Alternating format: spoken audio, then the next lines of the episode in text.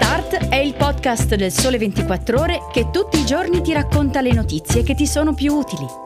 Su tutte le piattaforme gratuite e sul sito del Sole 24 Ore.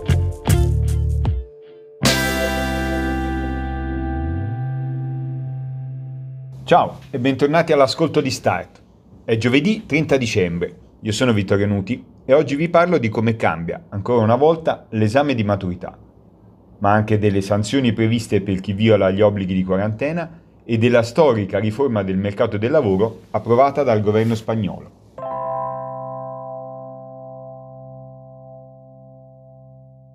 Anche se ancora in vacanza, gli studenti all'ultimo anno delle superiori drizzino le orecchie perché la prima notizia li riguarda direttamente. Parliamo della revisione delle regole per l'esame di maturità prevista da una delega della legge di bilancio 2022 oggi in vista del traguardo alla Camera.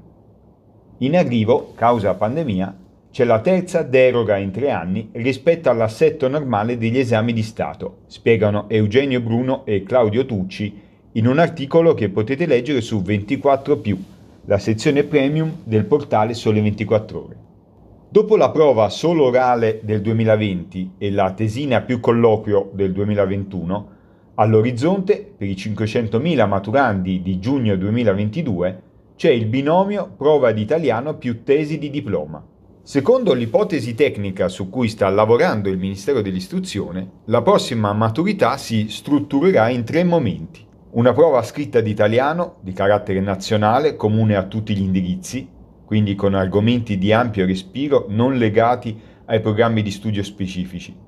Una tesi di diploma con argomento assegnato ai maturandi entro aprile e riconsegnato entro maggio, e un colloquio orale strutturato in più fasi. La tesi di diploma, evoluzione dell'elaborato dello scorso anno, sarà incentrata sulle specifiche discipline di indirizzo e avrà un respiro multidisciplinare, spingendo i ragazzi al lavoro di approfondimento e di ricerca. L'argomento della tesi di diploma sarà assegnato dai propri docenti e nello svolgimento del lavoro lo studente sarà seguito dai professori delle discipline coinvolte e affiancato da un docente di riferimento. Le commissioni d'esame, salvo sorpresa dell'ultima ora, resteranno interne, ad eccezione del presidente esterno. Per quanto riguarda il colloquio, questo si aprirà con la discussione della tesi di diploma.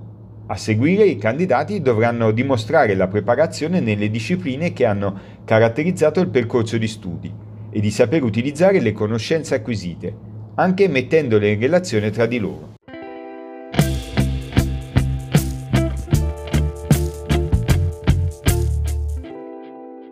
Passiamo alla seconda notizia di oggi.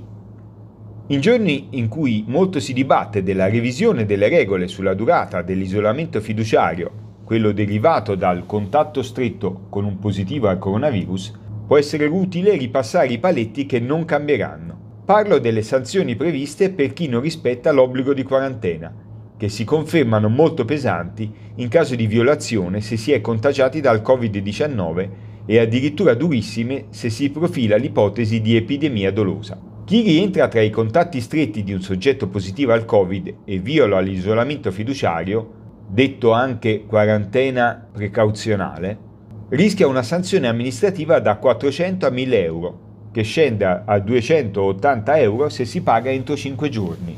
Il mancato rispetto della quarantena obbligatoria da parte di un soggetto positivo al Covid comporta invece l'arresto da 3 a 18 mesi e il pagamento di un'ammenda compresa tra 500 e 5.000 euro. Se durante i controlli delle forze dell'ordine la persona in quarantena rilascia dichiarazioni false, rischia anche la reclusione da 1 a 6 anni per il reato di falso. Lasciare la propria abitazione da positivo violando l'obbligo di quarantena è un comportamento grave, che potrebbe anche far scattare le aggravanti se si prefigurano i reati di epidemia dolosa o colposa, come nel caso di chi si è vantato di essere andato in un supermercato da contagiato. Nella forma dolosa si arriva fino a 12 anni di carcere.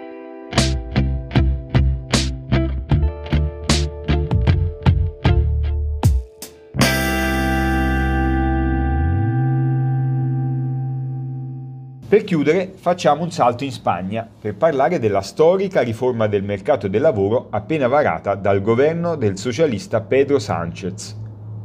Le nuove norme, ha spiegato martedì in conferenza stampa la ministra del lavoro Yolanda Diaz, fanno voltare pagina sulla precarietà in Spagna, riferendosi ai dati ufficiali secondo cui nel paese un contratto su quattro è a breve termine, il tasso più alto dell'Unione Europea, con percentuali molto più alte nel, nelle attività legate al turismo e all'edilizia.